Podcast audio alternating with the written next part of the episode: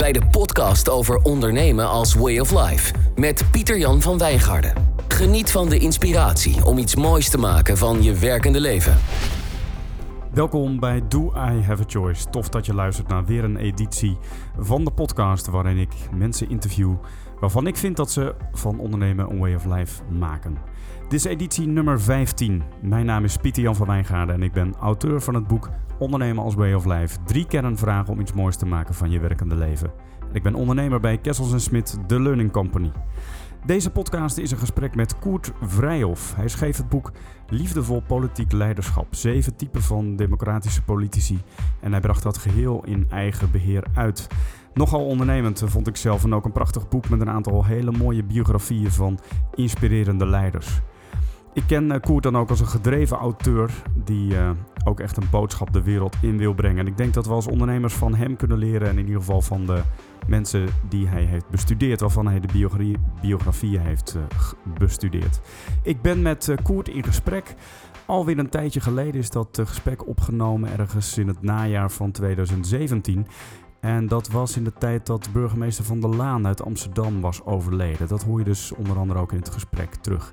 Wij uh, zitten bij ons op kantoor Malibaan 45 in Utrecht. In een uh, ruimte met zicht op onze mooie stadse binnentuin. We eten een broodje af en toe, dus uh, wie weet dat je dat uh, tussen de regels doorhoort. Ik heb met hem gesprekken over liefdevol leiderschap. Wat is dat? Wat kunnen we daar als ondernemers van leren? Maar vooral ook wat Koert heeft gedreven om zelf een prachtig boek te gaan schrijven en hoe hij daarvoor de tijd heeft gemaakt. Ik hoop dat je geniet van een heel mooi gesprek. Dit is de podcast Do I Have a Choice nummer 15 met Koert Vrijhof.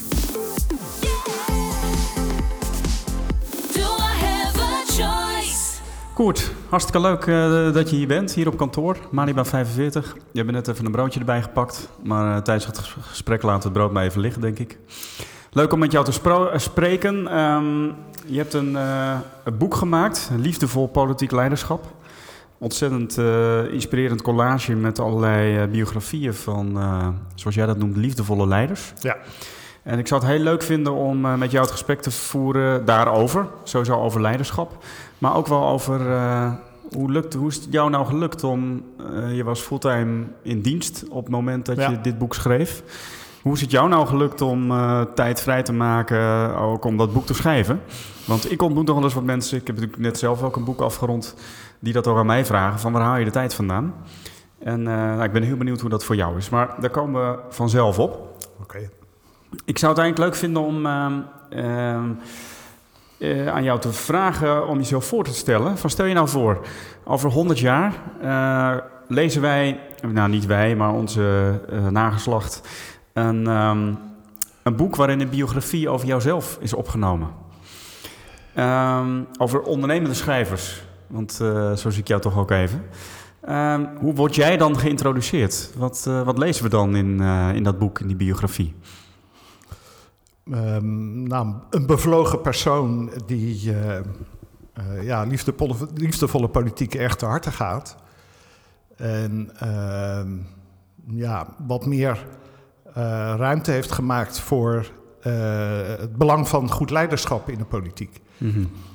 Dat wordt wel onderkend, maar ik denk toch tot nu toe dat het wat te weinig aan bod komt. En dat ja, leiderschap in het algemeen op één grote hoop wordt gegooid. Terwijl het uh, gaat om zoveel mogelijk. Uh, nou ja, willen we de samenleving behouden zoals we die graag willen zien? Dat het gaat om uh, mensen die echt bevlogen zijn en het beste voor hebben met. Ja. Met de samenleving in het algemeen. Ja, dus we lezen met name over iemand die heel bevlogen is. Je, we, we, jij ja. bent heel bevlogen. Ik ben heel bevlogen. Ja. En, en hoe... Ik zie dat graag terug in de samenleving. Ja, ja precies, precies. Ja, ja. En wat, dus laten we daar meteen maar even op doorgaan. Dan wat, wat, wat, uh, wat raakt jou zo aan dit thema? Of wat, wat, maakt het zo belangrijk voor jou? Nou, ik ben zelf uh, in de jaren 70 en 80 actief geweest in de politiek. En ik, uh, wat ik miste was het hart verbonden zijn. Het hart verwarmende. Ik kwam wel mensen tegen, maar dat was ja, incidenteel. En ik had het gevoel van die hartverbondenheid is gewoon nodig om ja, een, een, een mooie samenleving tot stand te brengen. Ja, en wat bedoel je daar precies mee dan, met hartverbondenheid? Uh, nou ja, ik heb, ik heb gekeken naar mensen die dat, uh, die dat uitstralen in de samenleving. En dan kom je al gauw op mensen als uh, Gandhi en Mandela en zo. En dat zijn mensen die voor een groot publiek spreken. Hm. En waarvan men zegt van ja, hadden we daar maar meer van. Ja. En ehm, nou, je kan ook denken aan, aan van Eberhard van der Laan. Mm Daarvoor is heel opvallend dat daar, uh, dus hij is net overleden, daarvoor wordt gezegd dat het was een, een lieve man. Ja. En het was beslist geen lievige man, dat was ook duidelijk. Nee, hij was ook scherp, hè? Hij was ook scherp, ja. hij, hij, zei waar het op stond. Maar ja. misschien is dat juist wat mensen graag willen. Ja. En dat er iemand is waarvan ze voelen, ja, die gaat er echt voor vanuit Vanuit zijn ziel, vanuit ja. zijn bevlogenheid. Ja, en uh, wat je noemt nu het voorbeeld van Eberhard van der Laan. Die, hij staat niet in jouw boek, maar het is natuurlijk iets van het actuele nieuws. Ja. Jouw blik staat altijd aan op dit thema, Ja, natuurlijk. Ja, ja. Dus en hoe werkt dat dan? Want dan, dan ja, nu is Eberhard van der Laan in het nieuws omdat hij net is overleden. Ga jij dan zijn biografie, duik jij daarin? Of ga je in hem verdiepen? Hoe? Ja, ik doe eigenlijk met al dit soort leiders doe ik uh, knip uit de krant of ik volg uh, via e-mail of uh, wat voor media ook. Uh, wat er wordt geschreven over zo'n persoon, wat er wordt gezegd. Dus en dat verzamel ik. Een knipsel ja, ja, ja, ja, ja, ja. Knipsels en ook weblinks en wat dan ook. Informatie. Maar je boek is af. nog steeds ga je daarmee door? Ik ga ermee door, ja, omdat ik heb gezegd het is een verkenning. En ik heb niet het idee dat ik uh, de waarheid in pacht heb. Uh, wat ik ook in het boek schrijf, democratie is net als liefde. Het is een werkwoord. Ja. Dus het gaat door. Uh, en je moet ook kijken hoe uh, mensen zich ontwikkelen. Er is bijvoorbeeld kritiek. Aung San Suu Kyi, de burgemeester-leider. Ja. daar is nu behoorlijke kritiek op. Ja. Omdat ze een islamitische minderheid niet beschermt. Nou ja, daar, daar moet je ook kritisch ja. gewetensvol naar kijken. Ja. En misschien moet ik mijn boek op dat punt wel aanpassen. Ja, er zijn ook schaduwkanten. Er zijn ook schaduwkanten. Ik lees ja. in je boek ook wel over met name privé-situaties van Ja. deze leiders... Waar je ook niet altijd uh, over naar huis kunt schrijven. Nee, met name Dus- eh, kinderen lijken de, hun kinderen lijken de prijs te betalen voor hun inzet en bevlogenheid. Ja. Hey, en ehm, voordat we verder gaan, eh, eh, vertel eens even... wat doe je in het dagelijks leven? Eh, en wat deed je in het dagelijks leven toen je dit boek schreef? Eh, toen ik dit boek schreef, eh, ja, het is denk ik ergens al in 1992 begonnen. En Echt toen, een, toen echt werkte- een, echt een reis. Ja, dat is, eh, toen Ja. begon ik met materiaal te verzamelen. En toen werkte ik nog eh, als onderzoeker bij de Nationale Ombudsman. Eh, daarna eh, heb ik een eh, jaar of elf bij het ministerie van Onderwijs gewerkt als eh, webredacteur. En ik ben mijn eh, eh, carrière geëindigd als eh, juridisch eh, adviseur van de FNV, van het bestuur van de FNV. Ja, ja. Dus ik hoor daarin, eh, redacteur heeft iets met schrijven te maken. Ja, Eh, onderzoeker heeft iets met onderzoeken te maken. ja zeker. Ja, Ja. ja. Eh, juridisch adviseur, daar kan ik dan niet meteen iets mee, maar misschien wel Nou, met het heeft een... wel een politieke kant ook. Ja, hè? De. FNV is natuurlijk een vakbond, dus het zit dicht tegen de politiek aan. Ja, Dus het is wel een combinatie Ja. van deze ja. kenmerken, Ja. eigenschappen. En, eh, en ehm, want hoe kijk jij daar zelf naar? Vind jij dat dit boek raakvlakken heeft met, jou, met destijds jouw arbeidsleven? Ehm, Of is het iets totaal anders? nou ja, toen ik eh, eh, vooral als webredacteur ondersteunde je het ministerie en dus ook de minister en Mhm. het beleid van het ministerie. Dat is, ja, onderwijspolitiek is vaak niet zo hot. Maar ja, kijken we nu naar de onderwijsdemonstratie, dan zie je toch dat ook daarvoor dat dat erg leeft in de samenleving. Ja. En eh, ja, dat vond ik op zich heel waardevol om dat te ondersteunen. Ja. Het verschil met zo'n boek schrijven is dat je dat als, als ambtenaar kan je natuurlijk weinig met je politieke inzichten. Ja. En eh, met zo'n boek ben je er dan vrij in. Uiteraard. Ja, precies. Ja. Nou, ik vraag het ook omdat ehm, je toch ook nog wel eens hoort dat zeg maar, mensen vaak warm lopen voor iets wat zich naast hun werk afspeelt. Hè? Ja. En eh, dat, dat bijvoorbeeld ook als, je, als ik met mensen spreek die een onderneming willen starten, gaat dat, borduurt dat soms verder op hun werk. Maar soms zien mensen het ook juist als kans om iets totaal anders te doen, Ja. wat niet met hun werk te maken heeft. En ik zie het schrijven van je boek toch ook maar even als een onderneming. Ik bedoel, Ja, eh, ja. eh, Het is een initiatief. in ja, ja, exact. en, ehm, dus ik, ben, ja, ik was even benieuwd hoe dat, hoe dat voor jou was. Nou, voor een deel was het frustratie, want ik had graag veel meer tijd gehad tijdens mijn werk. En ik heb ook nog een gezinsleven. Ehm, en ik heb gekeken of ik subsidie kon krijgen voor het schrijven van het boek, want dat is wel mogelijk. Hè? Je hebt het Fonds voor Journalistieke Producties bijvoorbeeld. Ja. Maar dan moet je weer een uitgever hebben. Nou, en ik heb wel uitgevers benaderd, maar die zagen er toch te weinig ja, brood in, te weinig publiek. Ja. Dus ik heb het uiteindelijk gedaan. En ik, vooral toen eh, mijn kinderen wat groter waren, kreeg ik wat meer tijd. Ja. En uh, mijn werkgever, nou, die, uh, daar had ik ook nog wat uren van. Dus Ja. toen kon ik wat sneller werken. En Ja. ik heb twee korte sabbaticals gehad en toen ben ik echt losgegaan. Ja. En heel belangrijk, ik heb voor mezelf een pensionering, eh, dus eind vorig jaar, als stip op de horizon gezien om daar naartoe te werken, om dan dat boek te kunnen presenteren tijdens mijn afscheid. Ja, en dus dat je- is gelukt. Wauw, dus je dacht niet van eh, nu ga ik met pensioen, nu heb ik tijd om een boek te schrijven. Je dacht echt van ik wil het af hebben op het moment dat ik ga pensioneren. Nou ja, ik zie het als een eerste stap. Ja. En da- dat zag ik als een, eh, ja, als, een, als een markeerpunt. Ja. En ik heb nu zoiets van, nou ja, ik wil verdere stappen on- ondernemen. Ja. En een boek is maar een begin. Ja, ja. Interessant, nou hartstikke leuk. Ehm eventjes ehm, voor eh, de luisteraar. Eh, heel in het kort, hoe, dat boek, waar gaat het over? Hoe zou je het omschrijven? Wat, wat lezen we in het boek? Nou, ik vind het belangrijkste dat ik eh, de verschillende types van gewetensvolle, bevlogen leiders heb onderscheiden in de politiek.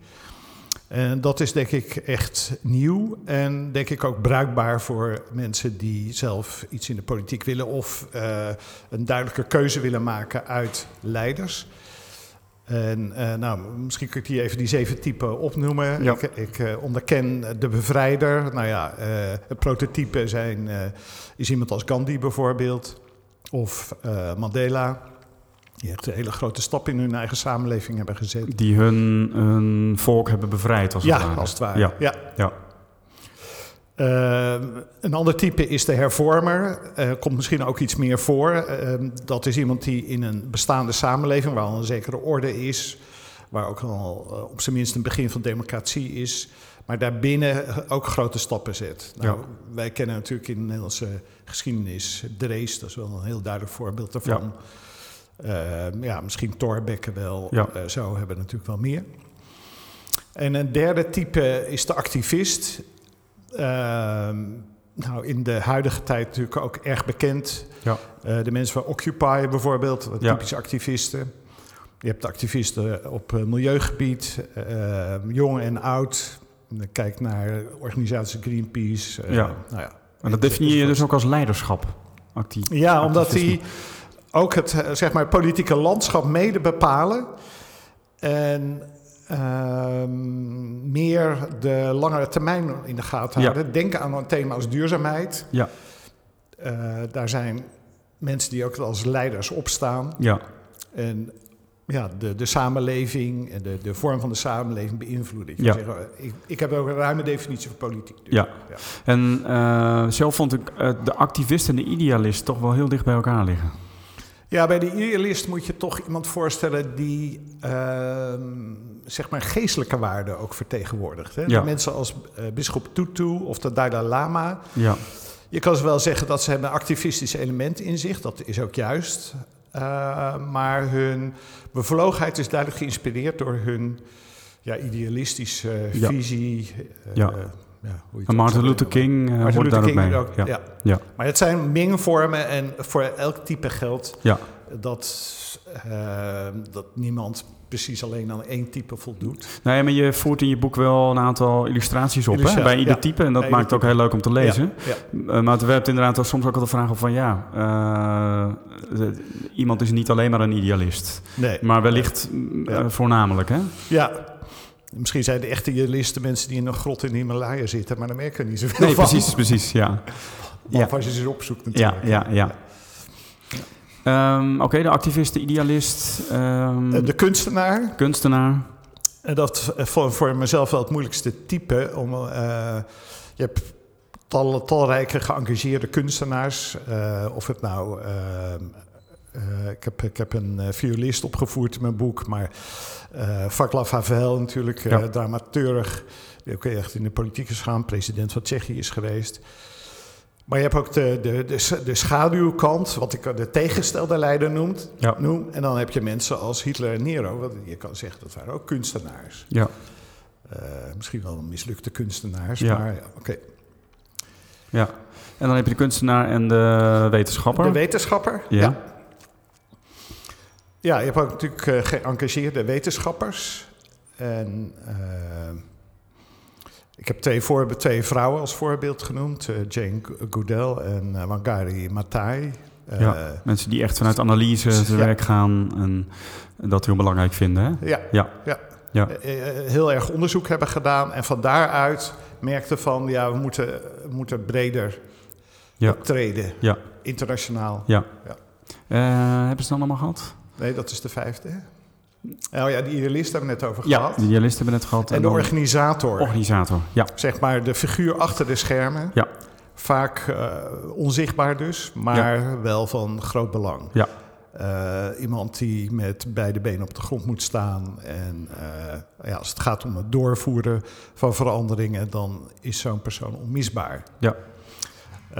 Ik heb als voorbeeld bijvoorbeeld de Nederlander Lely genoemd. Ja. Ingenieur Lely. Eh, bedenker en verantwoordelijk voor eh, de Zuiderzeewerken, waar we dus IJsselmeer aan hebben te danken. Ja. En waar eh, Lelystad naar is vernoemd. Ja, een zeer georganiseerde stad ook. ja. ja. Ehm, de, de ondernemer zit er niet bij. De ondernemer, ja, Als type. je zou de, als type. Ja. Ja, ja, je, je zou kunnen zeggen, je hebt ook de geëngageerde ondernemer. Ja, dat zou natuurlijk kunnen. Ja, dus de liefdevolle ondernemer. Ik zou me ook in de voor soms, soms vind je ook wel in leiderschapstypologieën eh, de ondernemer terug.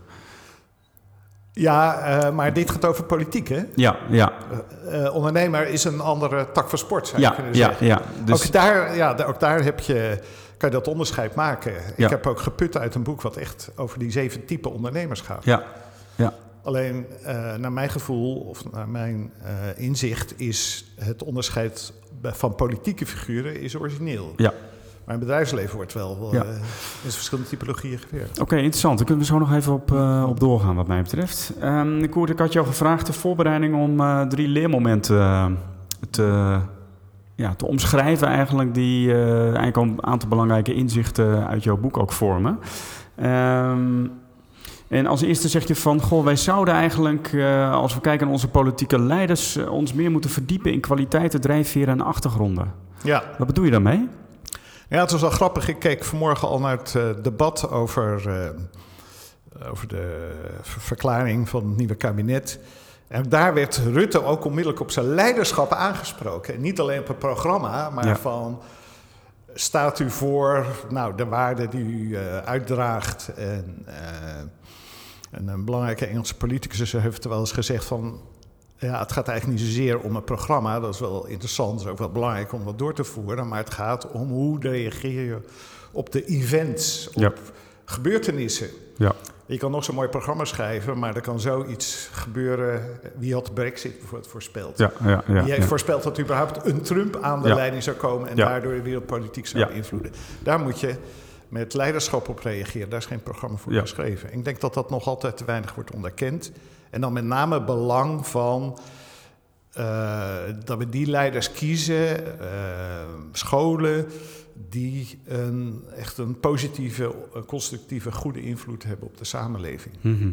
en, maar dat is natuurlijk, eh, wat goed is, is natuurlijk best wel een lastige vraag. Subjectief, Ja. uiteraard. Ja, De mensen die achter Hitler stonden, die vonden waarschijnlijk ook wel dat, dat, een, eh, dat hij een heel positieve invloed zou hebben. ja die hebben niet voor niks voor hem gekozen. Ja. nee. Ze zijn waarschijnlijk zwaar teleurgesteld. Ja, voor ja, het die- allergrootste deel. Maar Ja.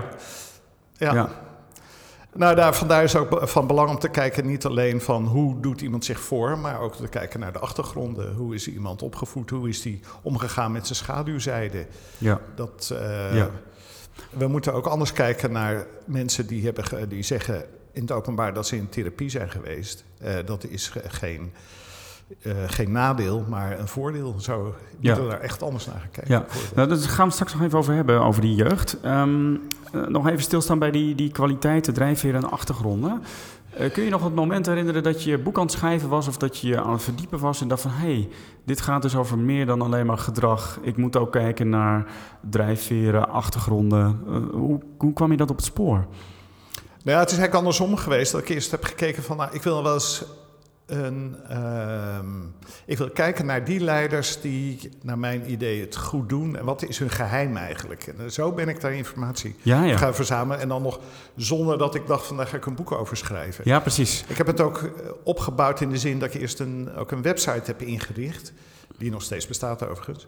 En pas daarna is dat boek gekomen. Ja, En bij die website, eh, dat is eigenlijk twee fasen gegaan. Het is eerst als dossier op eh, Politiek Digitaal verschenen. ja, En pas daarna heb ik een eigen website eh, gemaakt. ja. En het, eigenlijk het allereerste begin is de feministe Gloria Steinem geweest. Uit eh, 1992 heeft zij een heel persoonlijk geschreven boek ehm, uitgebracht. En dat is, is eigenlijk mijn eerste grote inspiratiebron geweest. Toen dacht je van, hé, hey, Dat, dat is echt interessant. Iemand die Ja. doet de politiek toe, die weet miljoenen mensen te begeesteren. En van dat soort types zouden we meer moeten hebben. En wie kunnen we dan nog herkennen Ja. in onze samenleving? en jij ging je eigenlijk afvragen, wat is hun geheim? De schijn. Ja. Ja. Ja, En dat heeft geleid tot een, een studie en een boek uiteindelijk. precies. Ja, Ja. ja. Ja, En dus dus eigenlijk zou je kunnen zeggen dat je... En dat geheim heb jij gevonden in onder andere ook hun drijfveren, hun kwaliteiten. Een beetje die onzichtbare dingen ook, zeg maar. Dat wat je niet Ja. altijd meteen weet van iemand. En waar ook niet iedereen heel even expliciet over is. Hè? Nee, precies. Er wordt juist door politici gezegd dat ze heel terughoudend zijn om, te zeggen, Ja. om hun hart te laten spreken, Ja. zeg maar. Of, te, of hun, te- hun inspiratiebron weer te geven. Ik denk dat ze het vaak ook niet weten. is ook heel lastig om daarachter te komen. Mijn, eh, ja, mijn bevinding is eigenlijk dat, dat toch een, een, een liefdevolle opvoeding er echt toe doet. ja, En in de praktijk vaak van de moeder. Een Ja. toegewijde moeder is vaak een sleutel voor eh, nou ja, dat, je, dat je gezond in de, in de samenleving staat, om het zo maar eens te zeggen. ja, Een, een mooi voorbeeld is Barack Obama, die heel veel aan zijn moeder heeft eh, ontleend. ja, Ehm, en de manier waarop je omgaat met tegenslag, dat is ook een hele belangrijke factor. Ja. Kan je, eh, door tegenslag kan zodanig zijn dat het je nekt, maar het kan je ook juist verder brengen. ja. Hoe je daarmee omgaat Ja. is dan de vraag. eh. Eh, iemand als Roosevelt is daar een, Franklin Roosevelt is daar een goed Ja. voorbeeld van. Ja. Ehm, we, ik dacht van, jij, jij, jij was dus fulltime aan het werken en ondertussen werkte je aan deze publicatie. Eh, dus je moet zelf ook wel ontzettend gedreven zijn. Ja. Daar heb ik net al iets over verteld natuurlijk. Maar hoe, ik ben ook wel benieuwd, los van je drive... eh, hoe ben je erin geslaagd om dat te doen? Ging dat in de avonduren zitten, in de weekenden? Hoe, hoe, hoe richtte je dat in? Ja, alle, alle, alle uurtjes die overbleven gingen, gingen daarin zitten. Ja. En eh, ja, soms tot mijn frustratie, wat ik al zei, dat het soms echt, echt te weinig was. Ik dacht, ik wil, ik wil los, maar ik sta steeds een beetje in, de- in de startblokken en veel verder kom ik niet. Ja. In de eerste versnelling, zou ik maar zeggen. Ja, Maar ja, goed, dat, eh, dat is een, ja, het is een soort monnikenwerk. Je moet er een soort uithoudingsvermogen voor hebben. ja. Ja, dat heb ik, daar ben ik mee gezegend. Ja, ja, ja, ja, inderdaad. En je begon dus in 1992. Had je toen al voor jezelf een soort deadline? Of Nee, absoluut niet. Nee, je dacht, nee. ik begin er gewoon ik aan ben gewoon en dingen te verzamelen. elk beetje ik is mooi lezen, meegenomen. knippen, zo. Ja. Ja, ja. Maar dan stel ik me voor dat je als je op vakantie bent altijd een boek meeneemt. ja, eh, precies. Of waarschijnlijk wel meer. En in de trein. ja, en, eh, ja, veel lezen denk ik. Hè? Veel lezen, ja. Ondertussen ik aantekeningen lezer, maken. Dus aantekenen precies. Ja. Ja. Ja, zo gaat dat. Ja. Maar goed, ik hoor je ook zeggen dat nu je boek af is, of in ieder geval deze verkenning. eh, je gaat ook gewoon door. Dus het is ook wel echt iets waar je energie uit haalt, volgens mij. Ja, ja, ik blijf erover denken. En het mooiste zou ik vinden als er een soort instituut zou ontstaan, wat uh, ook gericht zou, echt gericht hiermee bezig is. Het gaat echt aan mijn hart dat we meer van dit soort inspirerende politieke leiders krijgen. Uh, en dat het belang uh, duidelijker naar voren komt. En ik zou dat graag met meer mensen willen doen. En op ja. diverse manieren. Een boek is maar een middel natuurlijk. Ja, ja. echt een. Uh, je hebt zelf, bent zelf ook een activist. Zeker zin. Ja, ja, een beetje een idealist ook, denk ik. Ja, ook dat wel, ja. Hey, het tweede moment wat je noemde, dat ging inderdaad over de jeugd van de politieke leiders. Je hebt daar iets over gezegd. Uh, dat is een belangrijke indicator voor het gedrag van deze leiders. Hoe, je zegt van dat is een van de belangrijkste bevindingen. Hoe kwam je dat op het spoor? Ja, ik ben domweg uh, heel veel biografieën gaan lezen en, en interviews en, en zo, autobiografieën. En als je dat dan zaken op een rijtje zet van wat, wat zijn nou kenmerken en eigenschappen, achtergronden, dan, nou, dan zie je vanzelf dat veel van die leiders toch in ieder geval één iemand in hun jeugd hebben gehad, meestal de moeder, die van groot belang is geweest en een heel positieve invloed heeft gehad. Mhm, mhm.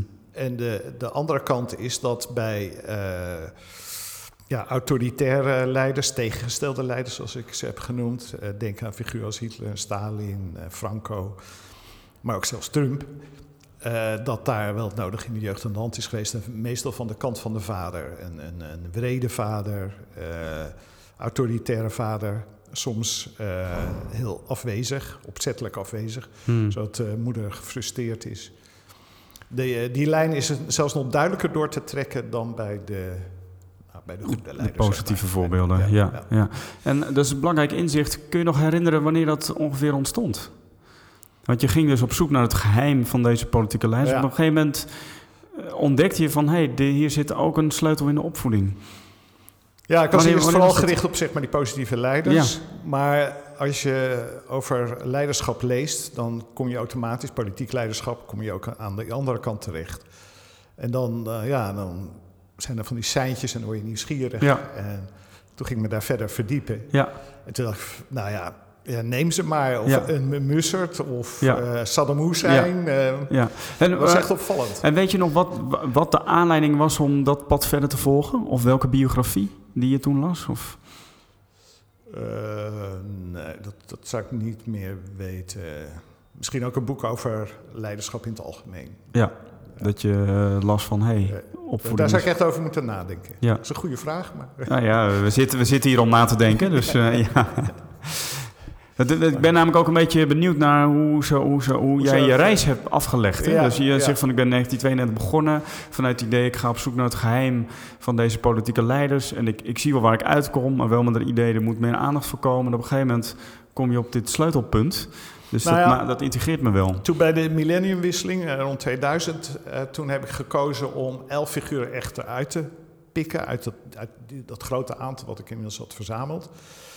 En eh, daar ben ik echt eh, de diepte in gegaan. Heel veel over ze gelezen, ook van ze gelezen. Ja, Ehm, en of ik toen dat tegengestelde toen al zo duidelijk tegenkwam. Ja, daar hadden ze natuurlijk mee te maken. Dat was vaak hun opponenten. ja, Eh,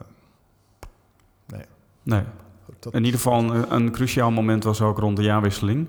Toen heb je de veelheid aan informatie heb je eigenlijk wat Ja, getrechterd eigenlijk. ja, En heb je echt ervoor gekozen om met elf biografieën.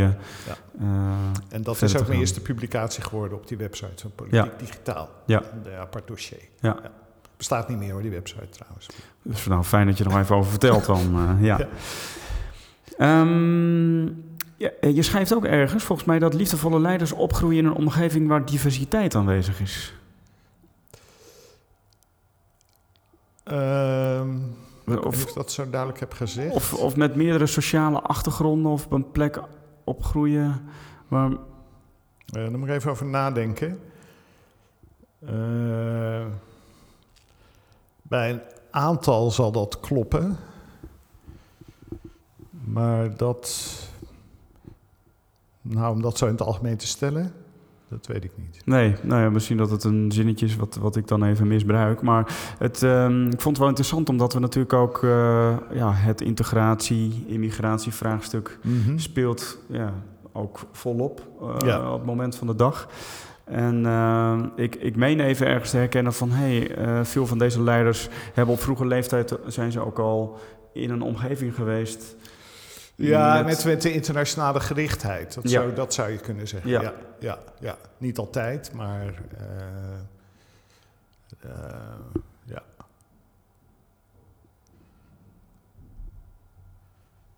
Ja, je, dat geldt natuurlijk voor de huidige samenleving steeds meer.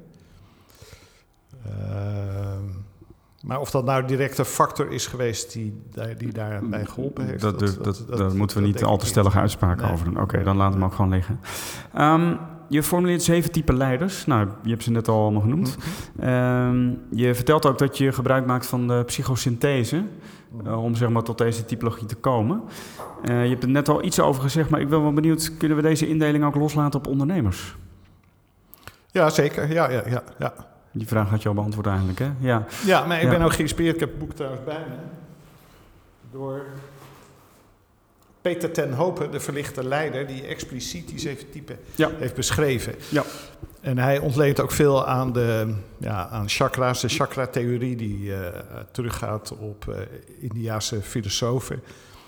Ehm, dat, dat chakra, dat heb ik losgelaten. Ik bedoel, het is, het is niet essentieel. Misschien ga ik daar ooit mee in verder. Maar die, die typering, die, eh, die, heeft mij erg ook geholpen. Om Ja. dat ook specifiek voor politici eh, Ja, door te maar je zou dus ergens kunnen zeggen van... eh, je kunt een, eh, een bevrijdende ondernemer onderscheiden... een activistische ondernemer, een idealistische ondernemer... een kunstenaar. Dat, dat zou je kunnen. Hij, hij benoemt dat wat anders. Ja. De, de bevrijdende ondernemer is meer de, het wilstype. Mhm.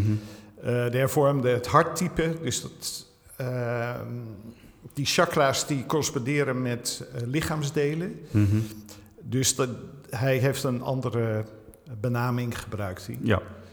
Dus jij hebt echt de benaming zeg maar die zijn, vertaald. die zijn dus echt komt van, van, mij jou. en ja. zit, sluit nou aan hoe Ja. politici in, in de praktijk worden geka- gekarakteriseerd. ja. Dus eh, je hebt hier de wortel, dat, eh, onderbuik. Ja, wortelchakra, dat is dan de organisator. Dat is de organisator. Daar kan je ja. wel iets bij voorstellen die goed geworteld is, die ja. Ja. stevig is. ja. Onderbuik, dat gaat misschien over kunstenaar. Kunstenaar, ja. Ja. ja. ja, ja, zonnevlecht.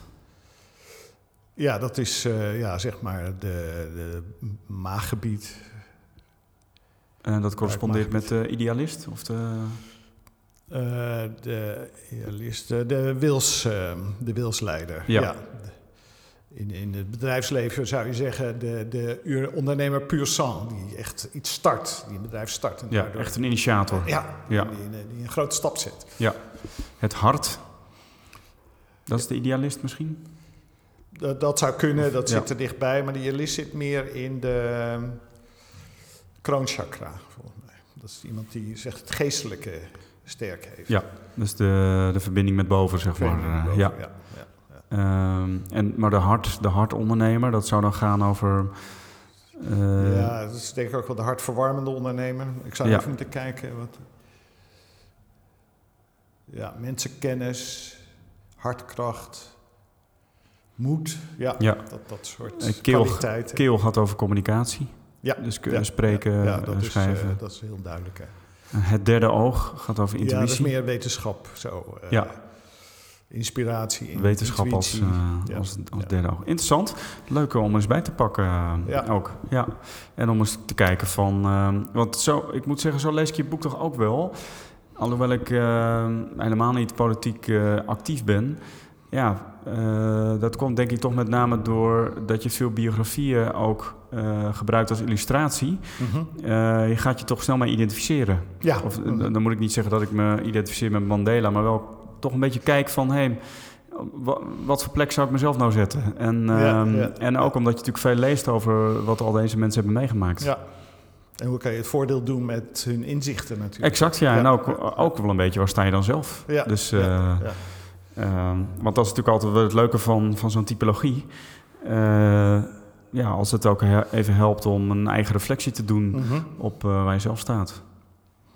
Ja, mijn idee is ook om in een tweede druk nog meer aan te geven dat het eigenlijk een soort archetypen zijn, een soort prototype, hoe je het ook wil noemen. Ja, En dat ieder wel iets heeft van elk soort type. En Ja. dat, dat je niet moet verwachten dat je echt uitgesproken type Nee. bent.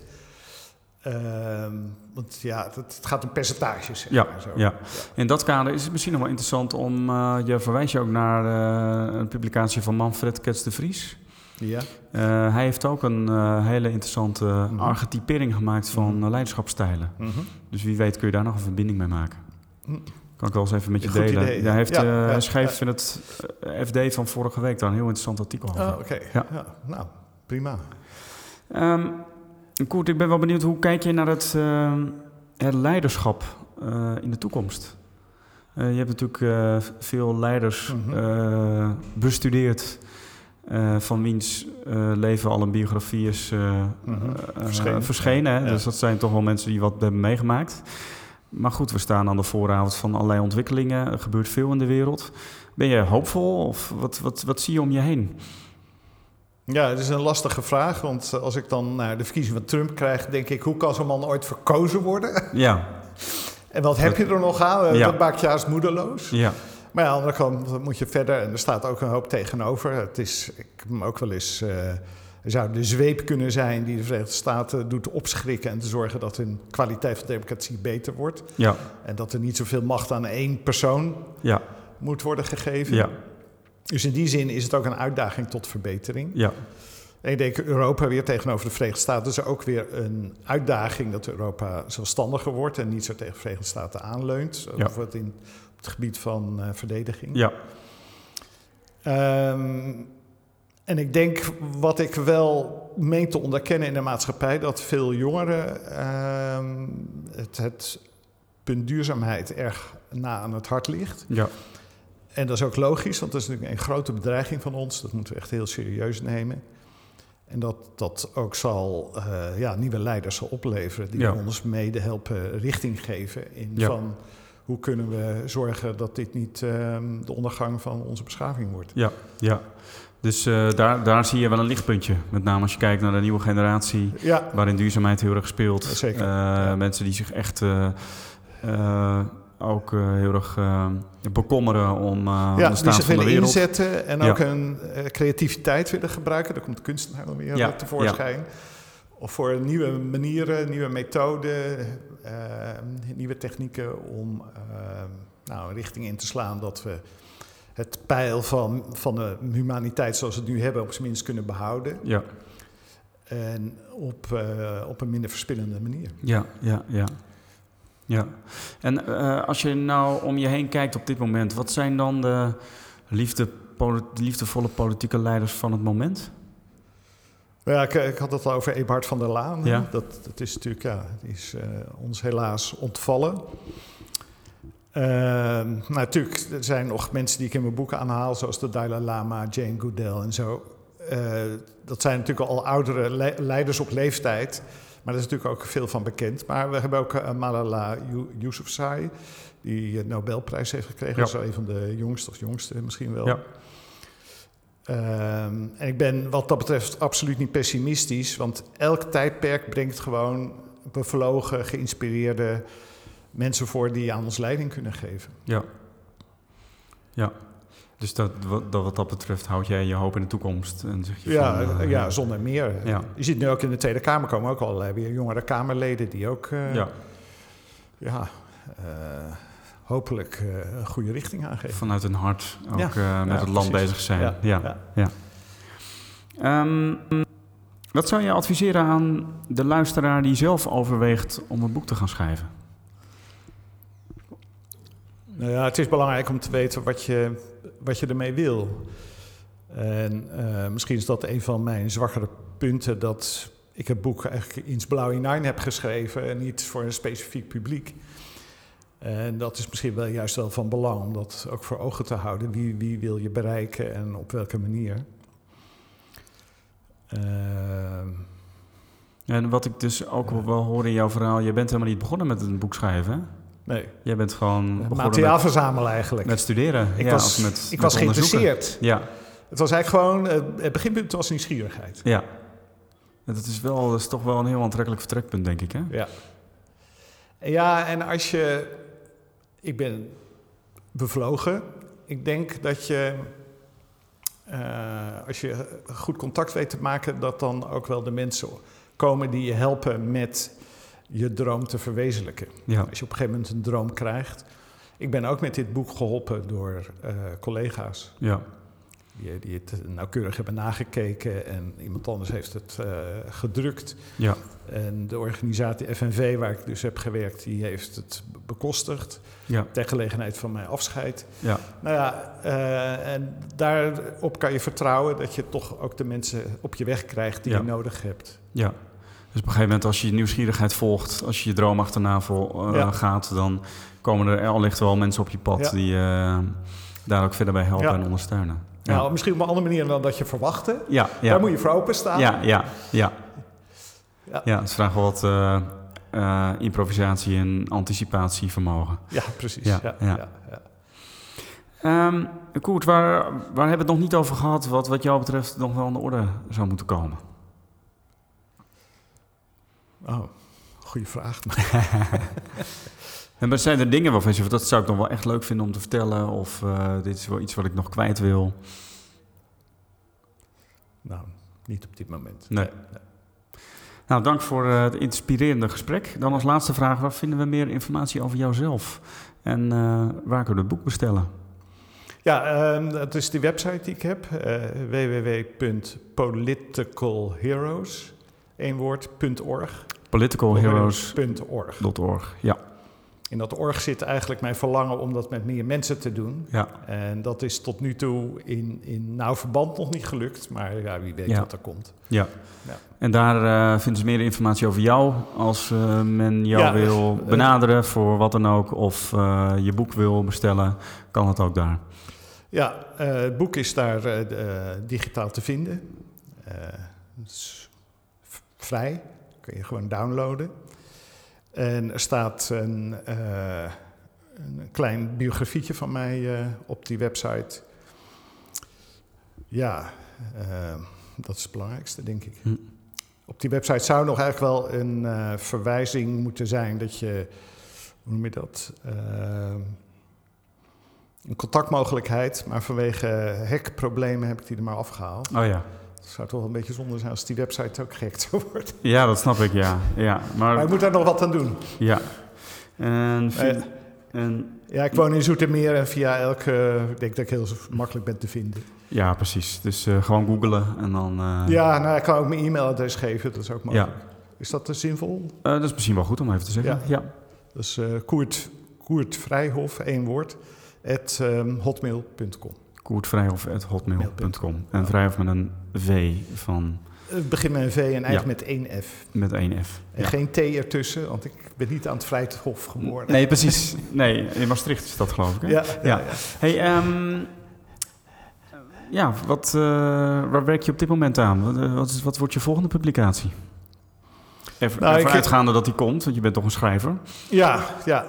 Eh, nou ja, ik heb een tweede druk in gedachten en ik neig er naartoe om nog wat meer ehm, de type te zien, dus als, als een soort eh, elementen van hoe je zou kunnen zijn. En Ja. iets, iets minder strak van dit, dat onderscheid te maken. Ja.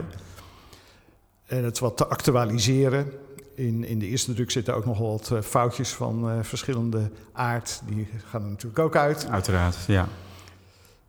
En eh, ja, op een wat lange termijn hoop ik inderdaad iets van meer van een instituut te hebben. Ook om de, ook het belang van, eh, ja, van goede leiders te benadrukken. Dat een soort wat, wat duurzamer plek te geven in, Ja. eh, in ieder geval in de Nederlandse samenleving. Ja, dus van jou geen boek over een heel ander thema. Eh, het volgende boek wordt een, eigenlijk een vervolmaking van, Ja. het, eh, van wat er al ligt. Nou, ik ben al wel bezig met een autobiografie, moet ik zeggen. Oh, een autobiografie, dat is ook leuk. Over je, je Ja, eigen... over mijn eigen, ja. ja. ja. Over in ieder geval mijn maatschappelijke kant. ja. Want als, eh, ja, als ambtenaar waar ik toch een tijd ben geweest, ook bij de Nationale Ombudsman was ik in zekere zin ambtenaar. ja. Van, laten we zeggen, de doorsnee ambtenaren, daar verschijnen weinig eh, biografieën. Ik ken er thuis geen één, geloof ik. Dus dat lijkt me ook wel eens leuk. De memoires van de ambtenaar, ja. Zoiets. ja. En dan eh, hopelijk eindigt dat, eh, die memoires ook in een, eh, je eigen instituut. Dat zou hartstikke mooi zijn. Ja, dat zou mooi zijn. Ja. Ja, ja. Koert, dankjewel. Graag gedaan.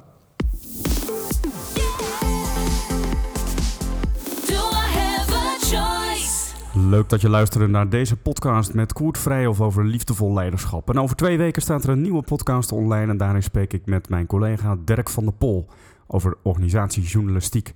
En we doen dat op een hele bijzondere plek, nam- namelijk op een, in een hele mooie autogarage in Utrecht. Eh, daar dus meer over over twee weken. Je vindt deze podcast vanzelf weer op de website www.ondernemenalswayoflife.com en ook via iTunes.